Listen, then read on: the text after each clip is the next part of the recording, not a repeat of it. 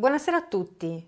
Un individuo morendo porta nella tomba le proprie gioie, i propri amori, tutta la sua vita, compresi i propri errori e le proprie inadeguatezze.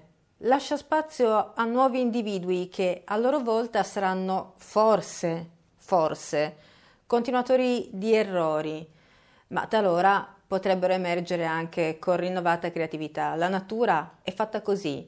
L'uomo non è né macchina né puro spirito, ma è membro della rete delle specie viventi che si rinnova perennemente per vie che sono complesse, anzi sono infinitamente complesse. Invece l'individuo corporation multinazionale non muore, ma neanche si rigenera perché è un individuo finto. La sua ragion d'essere è un progetto tecnologico portatore di potere, ma non di intelligenza, anzi è caratterizzato da qualità di complessità pari a nulla. Al momento presente la transizione al non fossile, ma non solo, è nelle mani dell'aristocrazia delle corporation, i padroni universali, che possiedono gli strumenti di monitoraggio del clima, e anche delle risorse planetarie, ma non possiedono ancora completamente il monitoraggio della risorsa più importante di tutte, l'intelligenza umana. Il problema vero è se il futuro debba quindi appartenere all'uomo o alla corporation e quindi ai padroni universali. Il dilemma è importantissimo perché la specie umana è formata da individui, individui uomini, mentre gli individui corporation non costituiscono specie. La speranza è dunque che tali creature si estinguano, come già successo in passato, per evitare che continuino a perturbare i flussi naturali che sono comunque ciclici. E per fare questo occorre quindi creare delle sacche di resistenza che portino avanti un'alternativa alla catastrofe che i vari Rockefeller hanno già preparato per noi. Abbiamo noi preparato una serie di sondaggi che troverete nella nostra pagina community cosiddetta di YouTube finché ci permetteranno di, rimane- di rimanerci.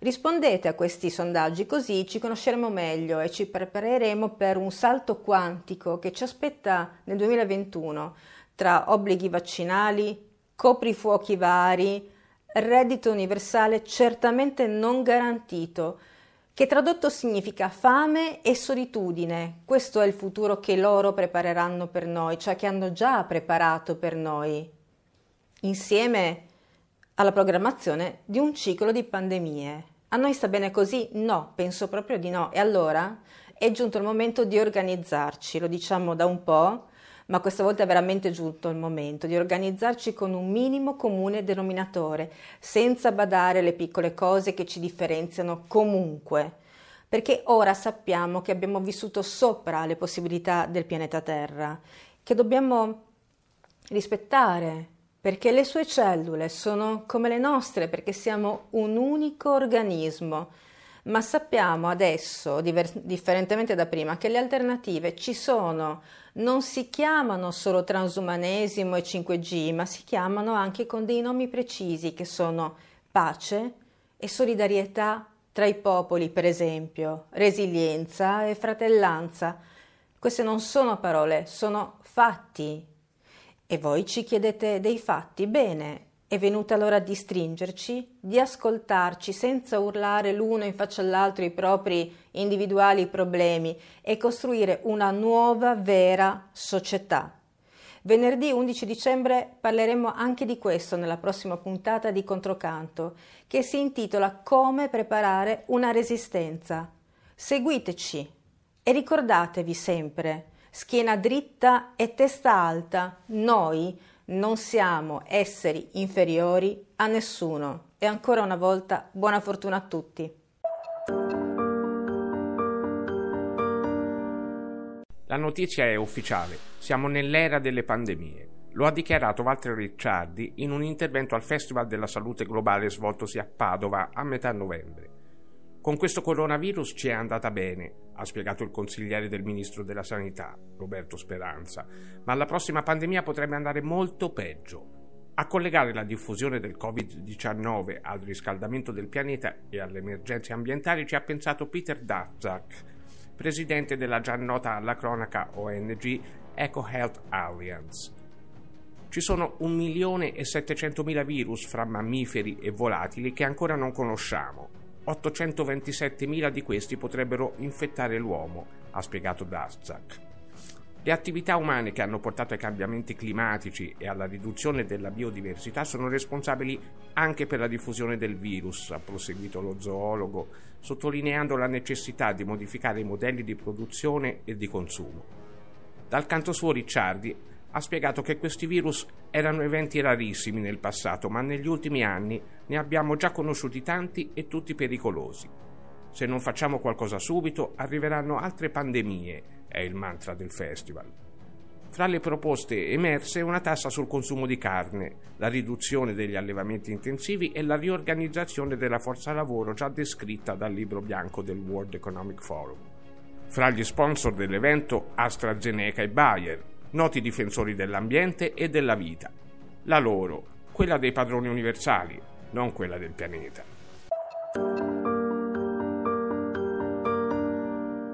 La Gran Bretagna è il primo paese al mondo a cominciare a vaccinare la propria popolazione contro il coronavirus, a partire già dalla settimana prossima. Il vaccino della Pfizer, che richiede due dosi successive, verrà somministrato prima nelle case di riposo per anziani, poi agli operatori sanitari e agli ultra ottantenni. Londra si è già assicurata 40 milioni di dosi del vaccino americano, mentre negli Stati Uniti l'approvazione non arriverà prima della metà di dicembre e per il via libera europeo si dovrà aspettare probabilmente fino alla fine di questo mese. Fredda, se non piccata, la reazione delle istituzioni europee di fronte alla scelta del Regno Unito. La Gran Bretagna, fino al 31 dicembre, è ancora un paese membro dell'Unione e per questo ricade sotto la competenza dell'EMA, l'Agenzia Europea del Farmaco, chiamata a dare il via libera alla commercializzazione dei vaccini nell'Unione Europea. La disputa scientifica si sta trasformando rapidamente in una contesa politica che ruota ancora una volta attorno alla Brexit. I regolatori britannici hanno ribadito di avere assoluta fiducia nel vaccino della Pfizer, sostenendo che l'analisi di oltre mille pagine di dati porti a concludere che ci sia un soverchiante beneficio e che gli effetti collaterali siano molto leggeri e che durino al massimo una giornata, Secondo il ministro britannico della sanità Matt Hancock, Londra è stata in grado di accelerare l'approvazione del vaccino proprio grazie al fatto di essere uscita dall'Unione Europea, che si muove lentamente. Ma dopo la Gran Bretagna, anche la Federazione russa accelera. Di queste ore l'annuncio del presidente Vladimir Putin che ha ordinato l'inizio della vaccinazione su vasta scala entro la fine della settimana prossima. Medici e insegnanti saranno i primi a essere vaccinati la vaccinazione sarà volontaria e gratuita. Le mutazioni del virus sono almeno 100, spiega Alexander Lukashev sull'emittente televisiva Rassia 24. Secondo il direttore dell'Istituto di Virologia e Malattie Tropicali russo dell'Università Sechenov, l'attuale tasso di mortalità è ben diverso da quello che abbiamo osservato nella primavera scorsa. Confrontando i dati attuali con quelli dei primi mesi, si evince che la forza del virus è diminuita da 5 a 10 volte a seconda delle zone, nota Lukashev. Il forte aumento dei testi a livello globale registra i casi non gravi che in passato rimanevano occulti. Tuttavia, conclude Lukashev, gli effetti delle mutazioni del virus sono del tutto sconosciuti. La Russia ha contato 40.464 morti su una popolazione di circa 147 milioni di abitanti. Il centro di controllo delle malattie infettive ha contato 1.800.000 ricoveri su oltre 2.200.000 casi di infezione. L'agenzia di stampa TASS riporta che 12 dei pazienti sottoposti al primo dosaggio di vaccino avrebbero comunque contratto il virus. Secondo il direttore della facoltà di medicina e biotecnologia Vadim Tarasov, l'infezione sarebbe collegata alla mancata assunzione del secondo dosaggio di vaccino, che avrebbe permesso ai pazienti di sviluppare gli anticorpi necessari per proteggersi dal virus. Approvata in Europa la riforma del MES.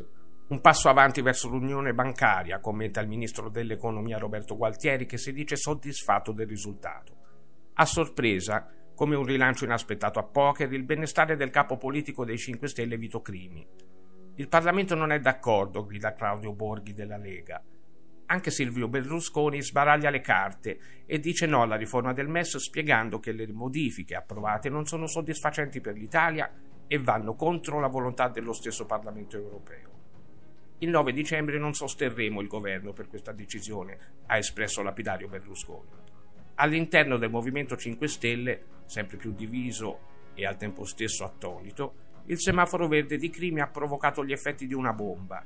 Secondo l'onorevole Pino Cabras, quella giunta fino al cuore del movimento è una guerra lanciata dall'Europa.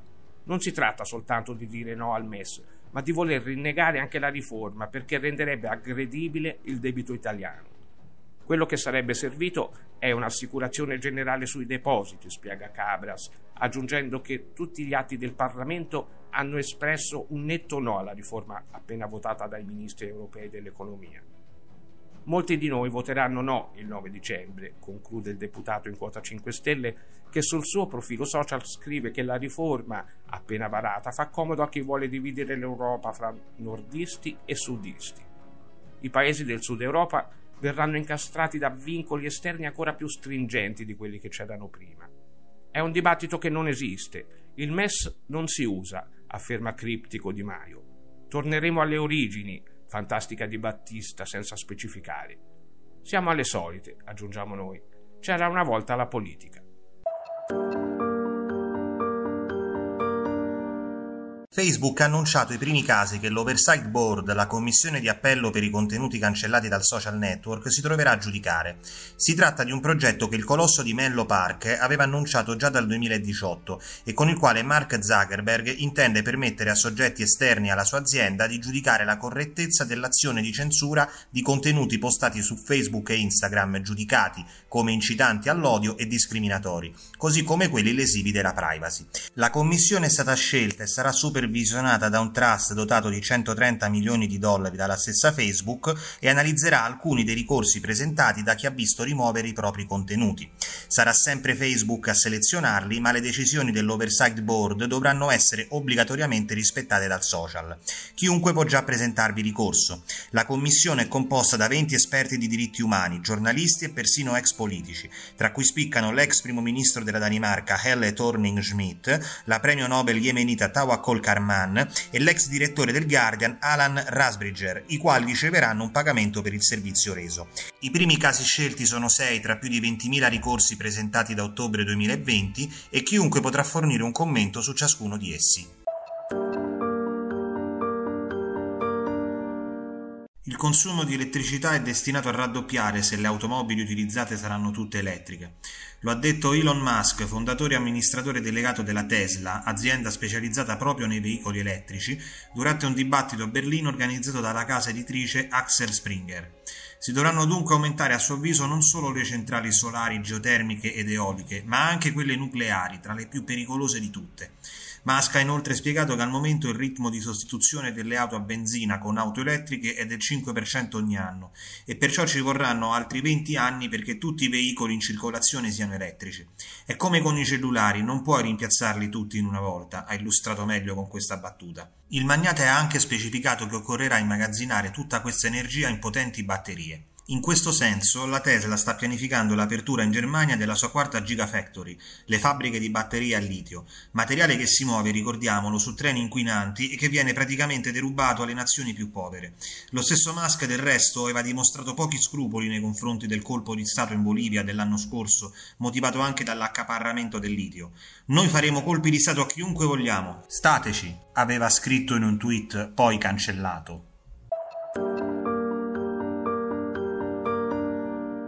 Conosci il nemico come conosci te stesso, diceva lo stratega cinese Sun Tzu. Eppure, nonostante la Cina abbia acquisito centralità nell'agenda estera dell'Occidente, nel mondo accademico l'interesse per gli studi cinesi è in calo. Secondo l'Economist, gli sforzi con cui Pechino ha cercato di promuovere l'interesse per la lingua cinese hanno generato debole curiosità. In Gran Bretagna il numero degli studenti universitari che studiano la Cina è diminuito costantemente dal 2017 In Australia il numero delle persone impegnate a studiare il paese asiatico è diminuito negli ultimi cinque anni con un conseguente progressivo svuotamento delle competenze cinesi. Nelle università americane le iscrizioni ai programmi in lingua cinese hanno toccato quota 60.000 nel 2013, ma tre anni dopo si è registrata una diminuzione di oltre 8.000 unità. Le motivazioni sono molteplici. Stando al settimanale economico, a influire concorre l'aumento di cinesi madrelingua con formazione occidentale, l'inasprimento delle politiche sui visti per la Cina, il recente arresto di accademici stranieri impegnati nello studio di tematiche sensibili, oltre alle difficoltà oggettive riscontrate nell'apprendimento di una lingua non certo facile, un fattore che però non sembra avere disincentivato l'interesse per il giapponese. In funzione da pochi mesi, ma sta già sorpassando il GPS americano. Si tratta di Beidou, il nuovo sistema satellitare lanciato da Pechino lo scorso giugno. Secondo i dati della società statunitense Trimble, le capitali di 165 su 195 paesi ricevono più trasmissioni dai satelliti cinesi che da quelli GPS, la tecnologia all'origine di Beidou, come è avvenuto per il GPS, ha origini militari ed è stata sviluppata a partire dal 1994. A preoccupare gli Stati Uniti è soprattutto la rapidità con cui la Cina sta avanzando nel cyberspazio, un settore in mano agli Stati Uniti dagli albori di Internet. Secondo Nikkei Asia, partner del Financial Times, la nuova tecnologia satellitare sarebbe funzionale a Pechino per raccogliere dati più accurati su correnti e geografia dei fondali marini nel Pacifico e nel Mar Cinese meridionale, ma anche sulle operazioni in corso nelle varie basi americane offshore. Come riporta lo storico e antico giornale bielorusso Nasha Niva, la leader dell'opposizione Tikhanovskaya è stata invitata da Joe Biden alla cerimonia di inaugurazione alla Casa Bianca. Volto nuovo della politica bielorussa con molti sostenitori in Occidente, la Guaidó in salsa bielorussa si è presentata alle elezioni presidenziali del 2020 contro Alexander Lukashenko, venendo però sconfitta. Un altro segnale è quello americano che fa trasparire quale linea politica potrebbe adottare Biden in caso di elezione confermata nei confronti della Russia. La stessa Tikhanovskaya, appena dichiarata dai media la vittoria dell'ex senatore dell'Arizona, si è premurata di inviare a quest'ultimo le proprie felicitazioni tramite Telegram, precisando che molti suoi connazionali residenti negli Stati Uniti avevano sostenuto la causa democratica.